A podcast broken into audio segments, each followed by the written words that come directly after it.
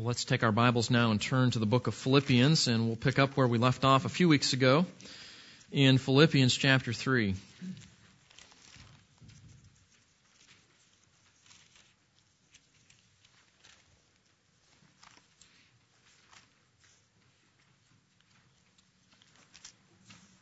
You guys are very quiet this morning.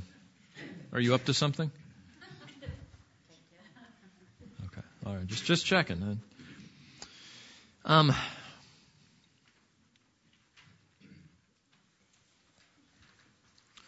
one of the experiences that you should have regularly as you spend time in the Word of God, and yes, I hope that you're spending time in the Word of God regularly. This is the Are You Reading Your Bible uh, reminder. Uh, one of the experiences that every believer should experience regularly is when we read things in the Bible that challenge conventional wisdom. Okay, so when you and I get up in the morning or lunchtime or not, whenever you read your Bible, whenever you hear Terry or someone else teaching, um, we should always have a, a, a gear that's engaged in our mind that says, I am looking for truth, I am looking for uh, conviction, I'm looking for wisdom, I'm looking for things that will challenge how I would think about something ordinarily. The Bible calls that the renewing of the mind. Are you familiar with this? We read about it in, in texts like Romans 12:2. Do not be conformed to this world, but be transformed by the renewing of your mind. We read it in, in texts like Ephesians chapter 4, verses 22 to 24, where we're to put off the old sinful way of living, and then we're to be renewed in the spirit of our mind, and then we're to put on the new self, and that that little three-step process is part of how we grow and change as Christians. But, but as you, as you read scripture, you, you understand that that one of the main things that the Bible is designed to do is to change how we think, to change how we do things, to change what we say, to change how we approach things. And sometimes we read things that are not just like, oh, that's a little tidbit by which we're supposed to say, okay, well, I need to change how I think about that. But we read things that, that literally challenge a whole paradigm of what we've embraced in life thus far. Now, now, just a footnote, you, you may have already read what I'm going to read here in a minute, and you may be on the same page with me, and that's fine. But what I'm about to read, I would suggest to you, is one of those pull the car over moments in your Bible reading where you say, Really? Because that's just not how people look at it. Okay? So let's uh, let's parachute back into here to Philippians chapter three, and uh, just to remind you, we've summed up chapter two.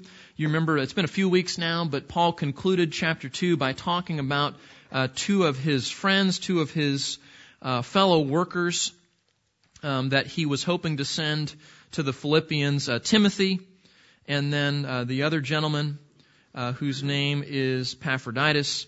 Uh, who was likely the uh, one who carried, physically carried the letter that Paul wrote called Philippians and, wa- and walked it I don't know how he got there. Uh, he walked at some point, maybe took a, a boat as part of the journey, but anyway, but he, he delivered it to the Philippian church. Uh, this man named Epaphroditus, and how those two men were really examples of the teaching that Paul has been showing the Philippians thus far in his letter. Okay, so we, we get to the end of that, and, and he's talking about these two guys, and they're great examples to follow. Chapter 3, verse 1. Finally, my brethren, rejoice in the Lord.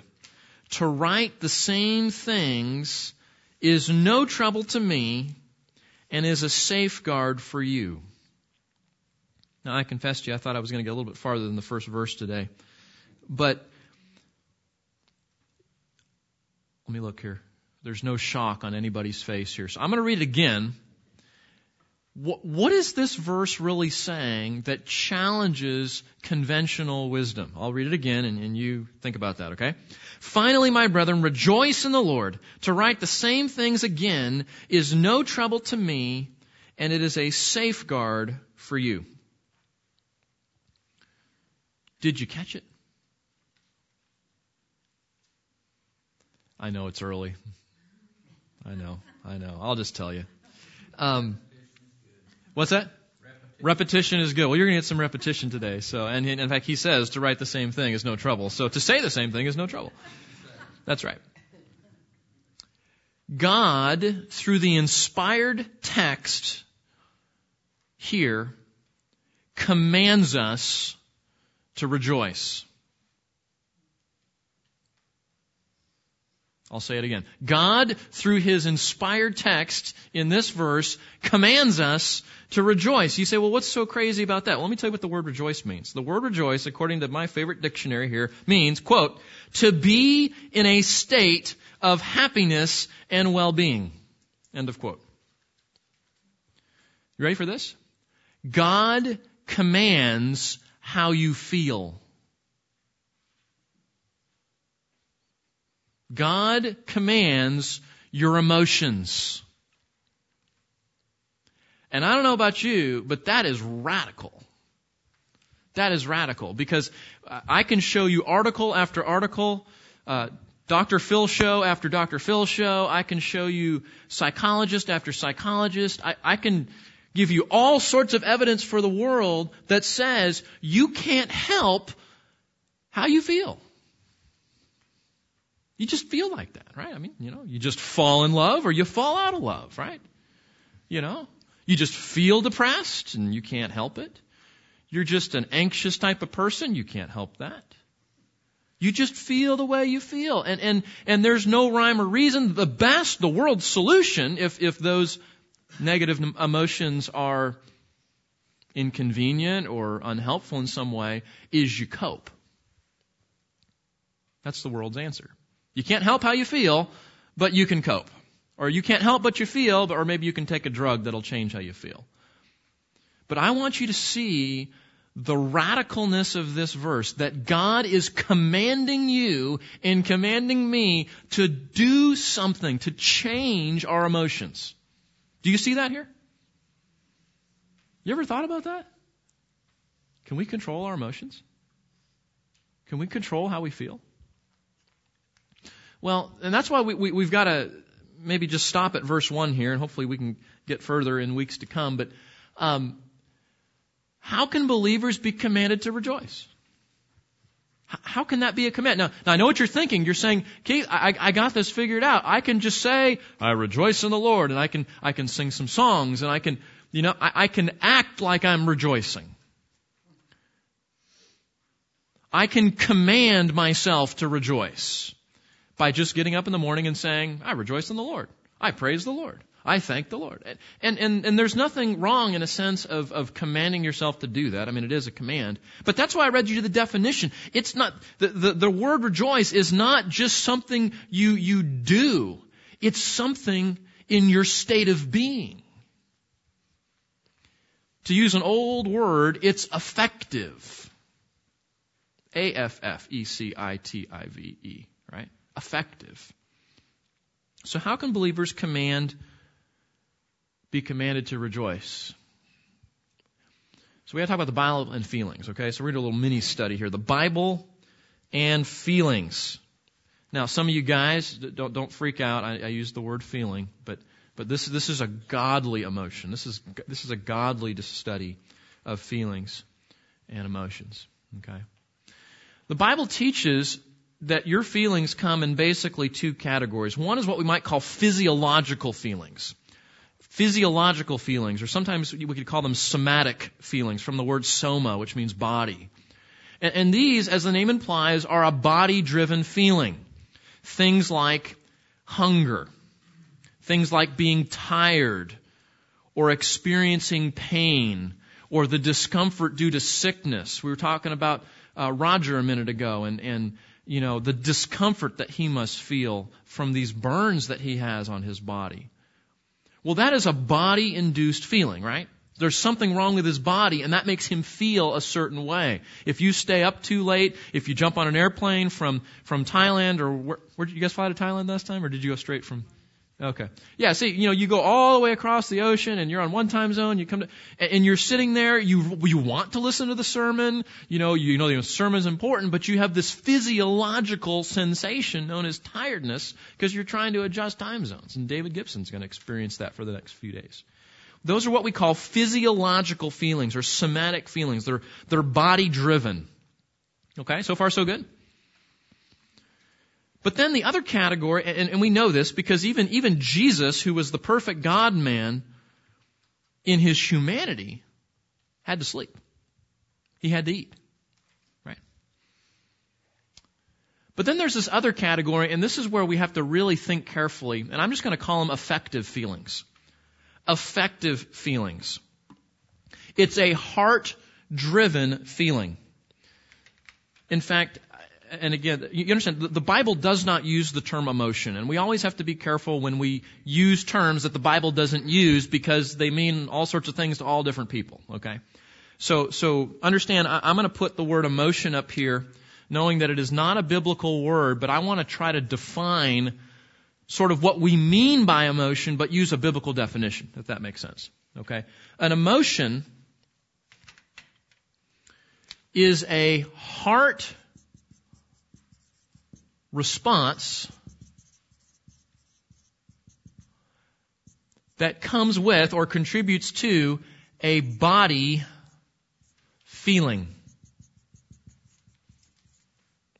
And, and, I'll give you a couple of easy examples just to kind of see what I'm saying. We talk about affective feelings. That's what we're talking about. Affective feelings, or we could use the term emotion as long as we define it biblically. It's a heart driven feeling. It's a heart response coupled with a body feeling. And, and, you know what this is like. Um, it's five o'clock, and you just have a few items that you need to bring home from Walmart. But it's five o'clock in the afternoon, and you know that you're not running in and out of Walmart at five o'clock. But you do it anyway. And you run in and you go down the aisle and you get the things you need and you dodge all the people and you get there and half of Hood County is in the checkout line. Right? And you're sitting there watching the seconds tick away. And you know that dinner is at such and such a time and you're not going to make it. Right? And then the person there writes a check. Right? And they have to get out their checkbook and they have to open the checkbook and they have to find a pen. They're looking for a pen. And then they find the pen and then they write the amount out. Right? And you're looking, going, well, aisle six, in the time that that person took to get out the checkbook, eight people went through the checkout line. Right? And you're looking at aisle four and a bunch of, and you're thinking, I, I picked the wrong line. And as you sit there, you begin to experience anger at the person writing the check. Right? Okay? Now, anger is something you feel, is it not? It's a feeling. You know, and physiologically, I'm not a doctor, but physiologically, you can check things like pulse rate, you can check things like blood pressure. There are two dogs at the front door that apparently want to come to church today. I'm serious. Two huge dogs. Wow. Okay. Rich, will you direct them to our dogs ministry? Thank you. All right. Thank you. I'm sorry. Can you not see that?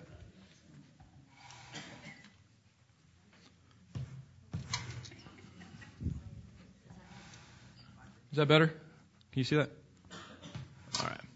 Okay, so so you're in the checkout line, and all of a sudden you, you get what Richard Baxter called the the rising up in the heart in passionate displacency. Isn't that a great, isn't that a great term? The rising up of the heart, passionate displacency.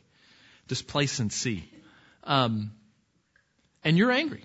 And physiologically, you can measure that. You can measure it in your blood pressure. You can measure it in your pulse rate. You can see it physically. Your veins right here start showing. And in your head, and your, your, your, for some of us, your, your face might turn a little red and your body tenses up. There's a physiological response, right?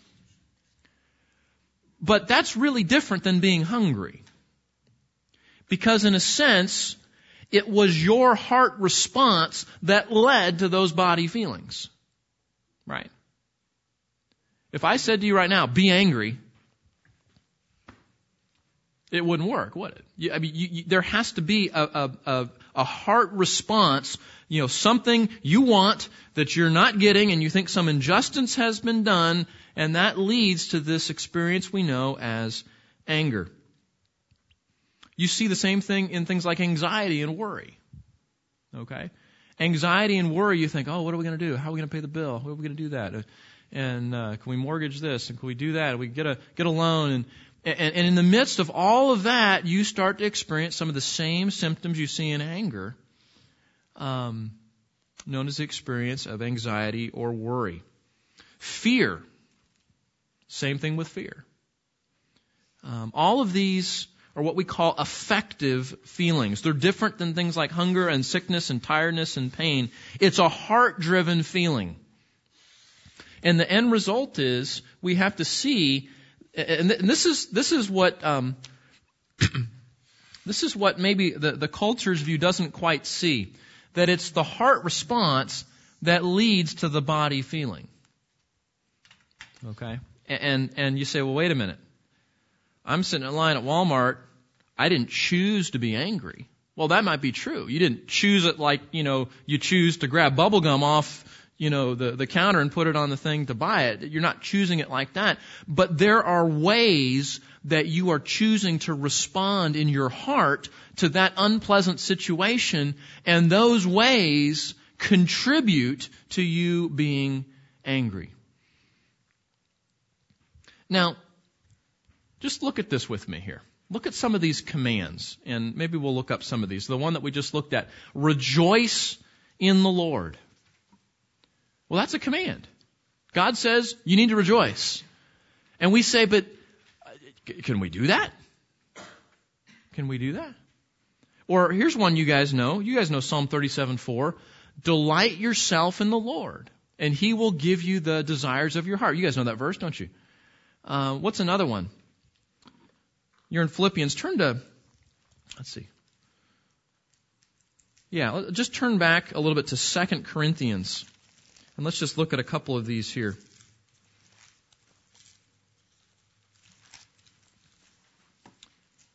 Chapter 9. As you're turning to chapter 9, this is that section where he's talking about uh, giving, and they've been talking about giving in the context. Um, Verse 7, let each one do just as he has purposed in his heart, talking about giving, not grudgingly or under compulsion, for God loves a cheerful giver. Okay, so, so, so you ready for this? God loves believers who give of their money, of their time, of their talents, you know, whatever they're giving, when they do it in a cheerful way. And the implication is, if it's not cheerful, that's not honoring to the Lord. So said, does that mean we have to jump up and down when we, we don't pass the plate in our church here? But you know, when we give our offerings, are we jumping up and down? Are we skipping down the aisle? Is that what it means? Is that cheerful? No, it means in my heart, I'm, I'm happy about what I'm doing. I'm thankful to the Lord for that. But God commands that we be cheerful in our giving. Hebrews 13 verse 5 talks about um, contentment. Uh, I'll just read that for you. You don't need to turn there. But contentment is, is a state of our hearts. It's a, it's a state of contentment, of quietness of our hearts in how we live and what we do. Uh, the writer says, let your character be free from the love of money, being content with what you have. And you know when you see that advertisement for that new truck or that new trip that you, you start going, wow, I need, I need that. Vacation would be so nice. I mean, I just, I mean, it's been so long since I went on vacation. It was last month, you know, and, and, and that's what we do. That's, that's exactly what we do. And, and, and we can feel discontentment. Just like we can feel contentment before the Lord. Or how about this one? James 4 9, we can think about Romans 12, talks about this, where we're commanded to mourn. And like, for example, in Romans 12, mourn with those who mourn, weep with those who weep. Is that optional? Is that a suggestion? No, it's a command. It's a command that we mourn with those who mourn. And then uh, we can think about um, love. 1 Peter 1, 22. I will have you look at this one. Turn over to 1 Peter chapter 1, and let's look at this one together. I think love is one of those things that is predominant in our culture is, is a feeling, right? Love is just a feeling. Like I said before, you can fall into love, you can fall out of love. And, and, how many, how many times have you heard that? I just don't love my spouse anymore. Like, like I just woke up one day and it, I can't help it, you know, I, I, it's like stubbing your toe. I wasn't intending to do it. I, it just happened and I just don't love my spouse anymore, so we're not going to be married anymore. Or, or the young people, and, and um, I love young people. Um, we need to help them understand that that, oh, I just love him. I just, what they're equating with infatuation, right? That's, that's not love. But see, in our culture, love is a feeling. Love is, is that overwhelming sense that makes you want to climb a mountain and cross a sea. And it's just, it's just this really strong feeling. And sometimes it's there and sometimes it's not. But listen to Peter's explanation of love in 1 Peter chapter 1 verse 22. He says, since you have in obedience to the truth purified your souls for a sincere love of the brethren, so then, fervently love one another from the heart. We're commanded to love. And not just like this sort of stoic sort of, I'm just going to treat you in a nice way. But he says here, love from the heart. It's affective, not, not just something you do. It's, it's something that comes out of your heart. Are you with me on this? The Bible commands our emotions. The Bible commands, in, a, in, in some sense, how we feel. And there are some negative things too. Some things that, that we would call emotions that the Bible says don't do them. Do not covet. One of the Ten Commandments. Right? Do not fear or be dismayed. In uh, Deuteronomy chapter 1 verse 21. How about this one? Put all, put off all bitterness, wrath, anger, clamor, slander, along with all malice. Well, those are all forms of anger, form, forms of that emotion. Flip back to Philippians if, uh, and we'll head back to the text that we started in. In Philippians, uh, we're in chapter 3. If you flip over to chapter 4, one of the famous uh, verses that we know from Philippians, Philippians chapter 4, verse 6, be anxious for nothing. Well, what's that? It's another emotion, isn't it? So, so we could go, we could say, well, if I am anxious, God says I'm sinning. Do you know that worry is a sin? To be anxious is a sin? You say, well, how can you say that? Because Jesus says don't do it. And if we disobey something Jesus said to do, that's sinful. Matthew chapter 6, he says, do not worry about your life. Right here, he says, be anxious for nothing. Okay, so so what do we do? That's just the data. That's just what the scripture tells us that that all over the place, and that's just a summary. The Bible seems to command our emotions. The Bible seems to command our affective emotions. So what do we do with that? Well, let's make some observations. One is just simply that God commands us regarding our emotions. We can't just say, well, that's just the way I am, or I'm just having a bad day, or, or I can't help it, or, you know, if I had had a better situation or a better circumstance, then I wouldn't be in this situation. Second observation we can make is that we're responsible before God for our emotions. Because He's, He's commanding us. He's commanding us to, to, in a sense, feel a certain way. Number three, emotions are more than feelings. And that's, I don't think the world gets that. I think that part of the, you know, I can't help but feel the way I feel, that comes from a worldview that says this doesn't exist as an image bearer of God, as, as a person, we know that our, our hearts, our, um, we call them the mission control center, it's who we really are, that, that our hearts are active all the time. We're, we're making decisions about what we'll do or say or how we'll think or what we want. And, and the most, the, the most fundamental thing that we do in our hearts is, is who or what we worship, right? And so we're making decisions about who we'll worship and what we'll believe and what we'll say and what we'll do. And those often lead to feelings, but it is that heart response that is the most important. And the fourth observation is this. We can't seem to control our emotions directly. And I'll show you how this works. Um, we're going to pray here in a little bit, and we're going to hang out. We're going to come back in here and have our worship service. And we're going to have some music during that time. And that music largely is, is going to, the, the, words of the text are going to call us to express praise to God, to rejoice in our salvation. And, and we can approach that one of two ways. We can come in and we can go, and can it be that I, sh-? Eh, we can just kind of go through, and, and we can just sing along. Is that praising God? Is that rejoicing in the God of our salvation? See, we, we can't just control our emotions directly. Just like I said, be angry, right? You, can't command that. Um, mourn. Well, you can't do that. Delight yourself in the Lord. Well, you can't just snap your fingers and do that. So there's this tension between God commands me in these ways, but I can't seem to control them directly. So what do we do? Isn't that frustrating?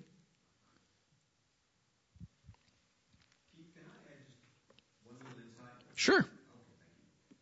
I am going to resolve my own tension here in a minute, but I want to hear the insight. So, yeah.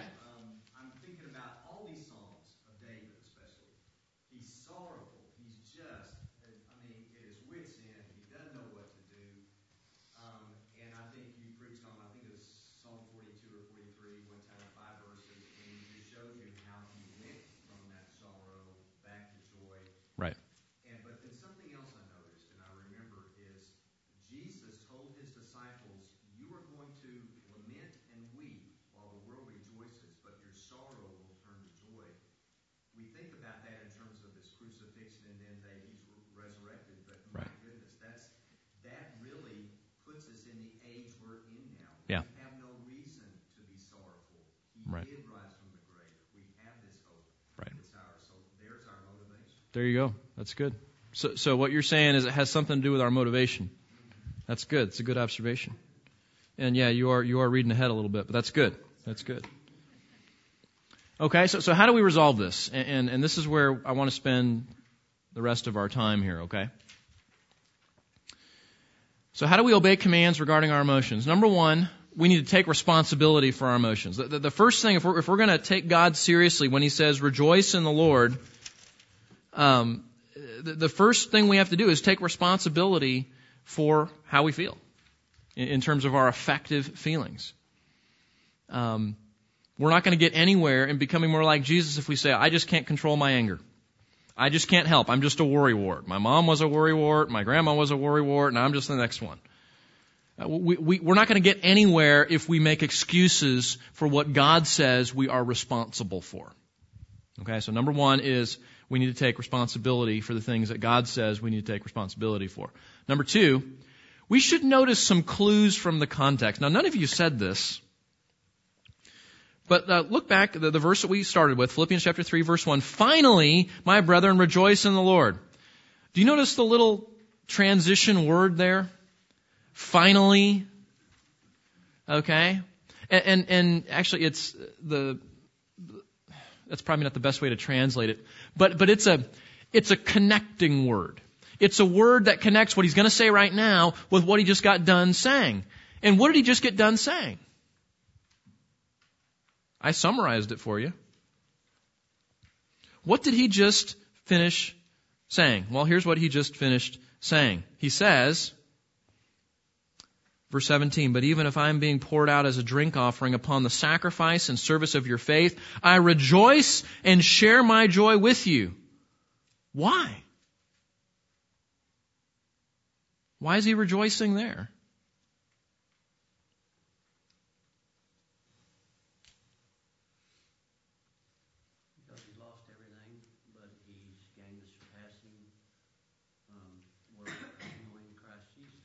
What is, what is the whole text, what has the whole letter been about so far? Paul's in jail. He's writing to his, the, his friends Philippians. Why is he writing? Because their faith is standing. They're growing. They're maturing. They're walking with God in the midst of affliction. So Paul's not sitting in his cell going, I really should be happy about my situation. The Bible tells me to be content in my circumstances. I should really be content. That's not what he's doing. He's sitting in his cell going, I'm in jail. The church is starting to be persecuted, but I'm getting these reports that these people that I've poured my life in are standing firm. Remember the report in chapter 1? Where's, where's the gospel going to? The Praetorian Guard. Well, who are those guys? I know it's been a few months, but who are those guys? They're hanging around the Caesar. They're hanging around the, the, the, the, the whole governmental political system of the known empire, Rome. And there are people who are coming to faith in Christ in high up political places. They're standing firm, they're growing, they're changing, they're sharing their faith. And as Paul thinks about those things, what does he do? He rejoices. I want you to see this very, very, very important principle about when God commands our emotions, and that is those commands never come statically. They never come by themselves. They, they never come as just a command without a context. There's stuff wrapped around the command before and after in the letter, in the teaching. Jesus doesn't just say, do not worry about your life. Any questions? Okay, let's go home now. No, no, no. he doesn't say that. He says, do not worry about your life, what you will eat or what you drink or what you will wear. Where does he go from there? He says, is not life more than food? And your body more than clothes? Consider the lilies of the field. They don't work. God clothes them. Consider the beasts of the earth, the birds. God feeds them. And he starts pulling in all this theology. He's challenging how we think and what we embrace and what we value. And all of those things lead to being able to say, yeah, I can be content. Do you see that? So the context helps us with this. And yes, this is the reminder that we need not to pull verses out of context, but to read them within the context that they're in. And just like in, in the next chapter, he's going to say, "Do not or um, um, be anxious for nothing." Okay, so feel bad if you're anxious this week. Okay, I'll check. He says, "Be anxious for nothing, but in everything through prayer and supplication with thanksgiving." What? Let your requests be made known to God, and the peace of God, which surpasses all understanding, will guard your hearts and minds in Christ Jesus. And then he goes on to talk about think on things that are true and right and holy. And then he's going to talk about doing and following my example. So you can't just take that one verse out of context and say, "Oh, I'm so I, I can't. I'm just worrying today." No, you've got to read the whole thing. And when you read the whole thing, you recognize that how we command our emotions involves what we think, what we want, who we worship, and what we do. Don't worry, they're on your outline. Okay? Number one, we need to change what we want. How do we command our emotions? How do we obey these commands to do what the Bible says to do? We should change what we want. The, the, little word desire, and I know you guys have heard me talk about this before, but that little word desire, it shows up in texts like James 1 and James 4. Um, uh, let no one say when he is tempted, I am being tempted by God, for not, God cannot be tempted by evil, and he himself does not tempt anyone. But each one is tempted when he is carried away and enticed by his own desires. The New American Standard sometimes translates it lusts but what, what, it's a governing, it's a strong desire. And, and what James is helping us with there is that what starts us off down the road of sin, be it anger or worry or fear, or whatever it is, is these things called desires. Now let's take my, my uh, Walmart at five o'clock standing in line example. to apply this, okay? So let's say you're the one standing, and you may be one of those people that doesn't wear a watch. And that's great. You know, I mean, time is like they do in Papua New Guinea, you know, and, and are they like that in Cambodia too? No, they're not. They're real punctual. Okay. So we'll stick with Cam, with uh, Papua New Guinea then. Um, yeah, and they're just, just real, just whatever, whenever I show up is the right time and, okay, you, you may be one of those people. I'm not one of those people. Okay, I'm sitting there and I'm going, man, five more seconds. Yeah. Okay, so you're sitting there. And if you're one of those types of people like me, what is Keith wanting as he stands in line at Walmart that is part of the problem with his anger? What's that? Dinner? Dinner? Yes. you had to start by getting personal. I know. No, yeah, no, I, I, yeah, maybe it. I, I may want a hot meal, and that may be it. Absolutely, sure. I want them to get out of my line. Right? Because that, if, if, if I'm thinking clearly, I'm acting like that checkout lane exists for me. Because I'm important. Yeah. I, I'm, yeah, exactly. It's my store. Right? Burger King says I can have it my way right away. So yeah, see, I, right.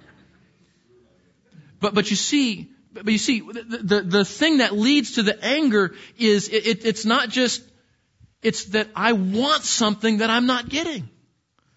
I want to blow through the line. I want to get home on time. I want a hot meal. I want everybody to accommodate my schedule, even if I'm running late. And James says when we want things too much and we don't get them, that leads us to anger or worry or fear or, you know, pick your, right? So, how am I going to obey the command to not be angry? Well, it doesn't start with going, oh, I, I, can't, I can't throw the bread across the, no, that's not where it goes. It has to start in here when I change what I want. What should a Christian want more than anything else? To glorify God. Right? So, this is where I live. You walk into Walmart knowing you don't have a whole lot of time, knowing that you're just going to get a few things, but it's a bad part of the day. You walk in saying, I want to be an example. I want to glorify God more than I want to get in and out of here in three minutes.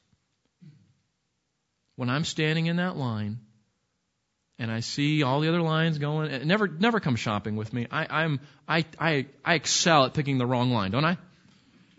I will do, and, and this this may be the wrong way to think about providence, but you know, if, if Lisa and I are shopping together, and I say, let's go to this line, and and, and I say, well, no, we're not going to go to that line because that's one I was going to pick, and I always pick the bad line, so we're going to go with that one, or I let her pick the line because I just always pick the wrong line. Um, but but in that moment, what do I want most of all? Do I want my way? Do I, do I want to take the Burger King? Right? Do I want my way right away? Or do I want to glorify God more? And if I want to glorify God more, and that's really what I want, and I'm thinking in my heart, Lord, I want to glorify you more than I want to blow through this line then I'm not going to get angry. But see, it starts in here. There's another thing we need to change, and that is changing what we think, changing our mind. Um, if I, in my heart, tell myself, I deserve efficiency in this line.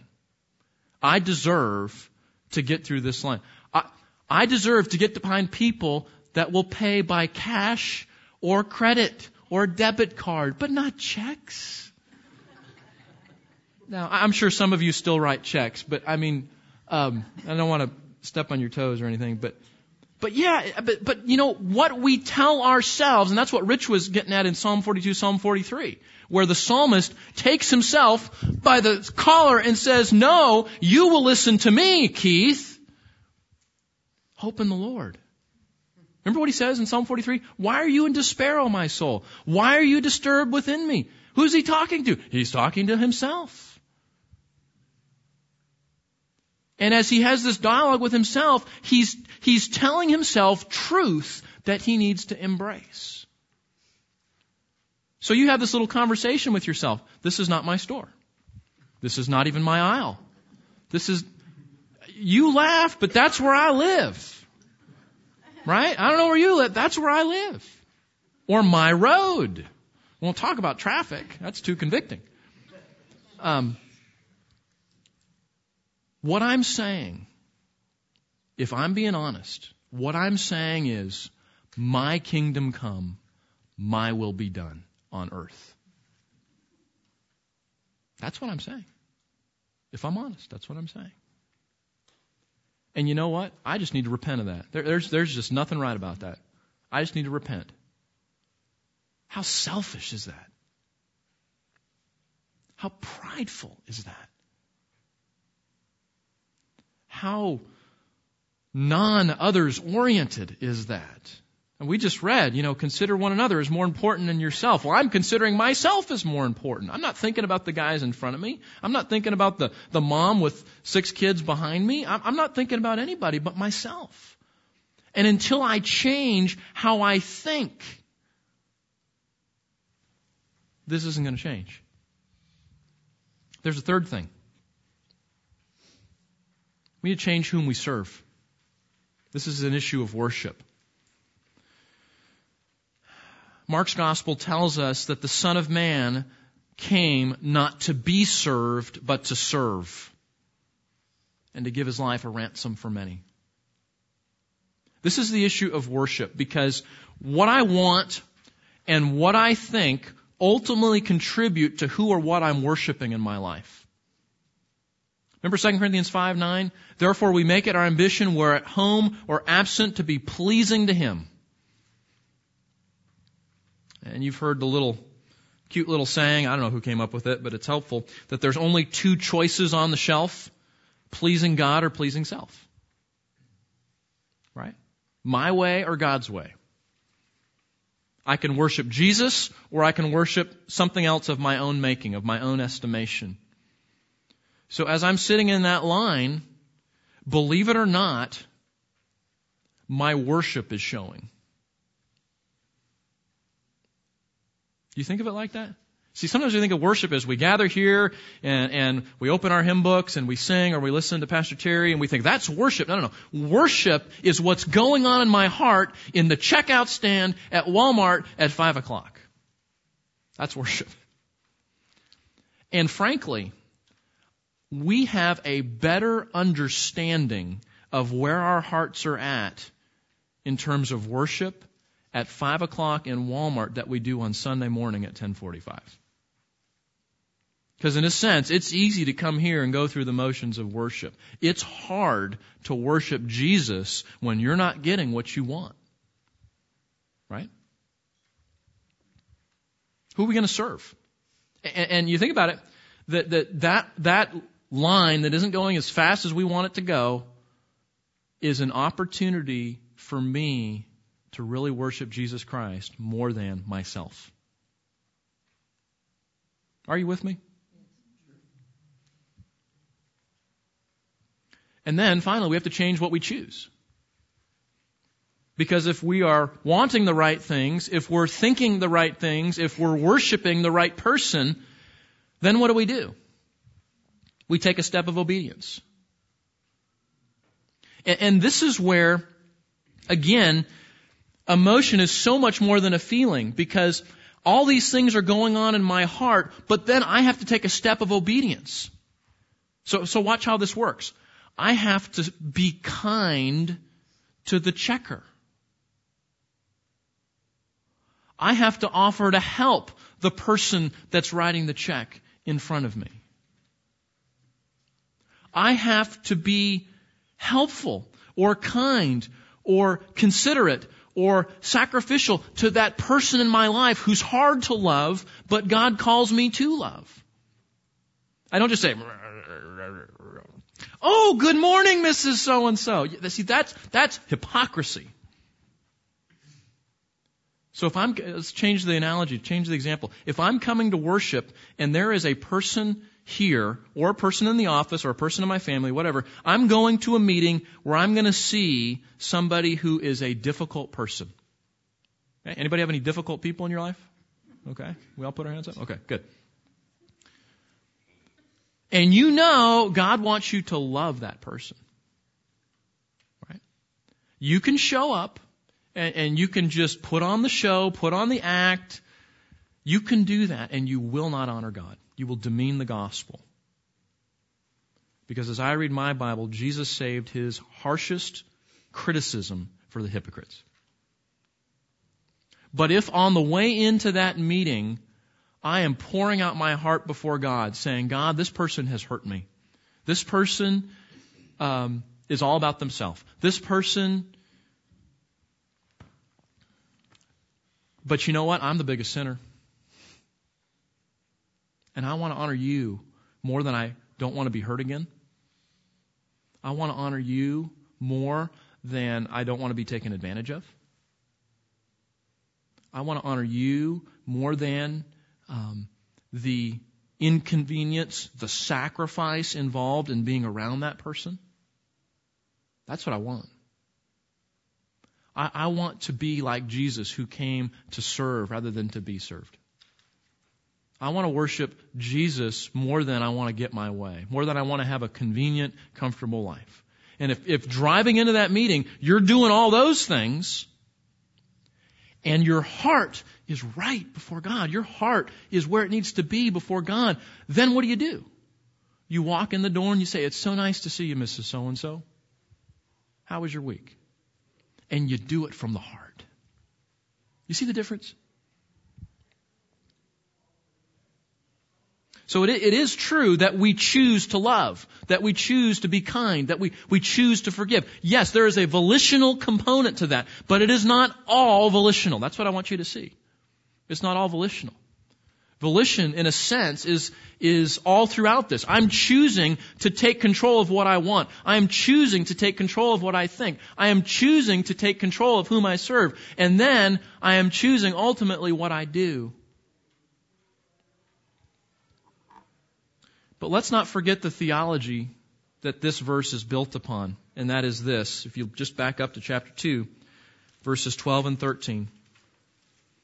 Just as you have always obeyed, not as much in my presence only, but now much more in my absence, work out your salvation with fear and trembling. There it is. You do the work, but, verse 13, do not forget verse 13.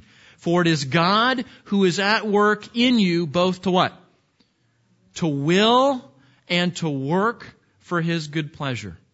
So as we take responsibility for our emotions and we change what we want and change what we think and change whom we worship and change what we do, as we, by God's grace, take responsibility for all of that, that's not ultimately where we land. We land saying, Lord, I need you to work in here. I need you to do what only you can do. Change my wicked heart. And we trust the God who changes hearts.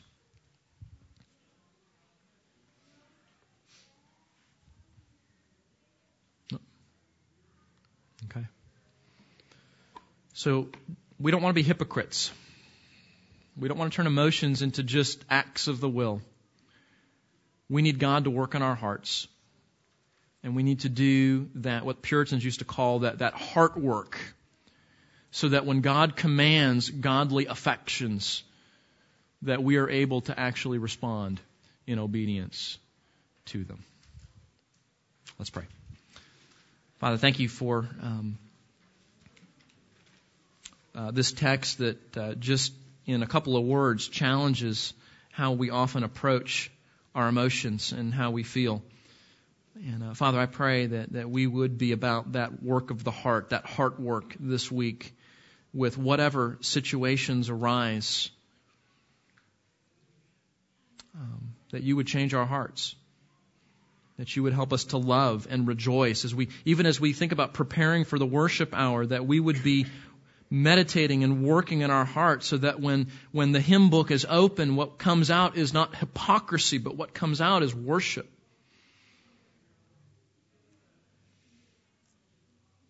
Father, give us the grace. Change our hearts. Give us the grace to do in us what you command of us. We pray. In Jesus' name. Amen.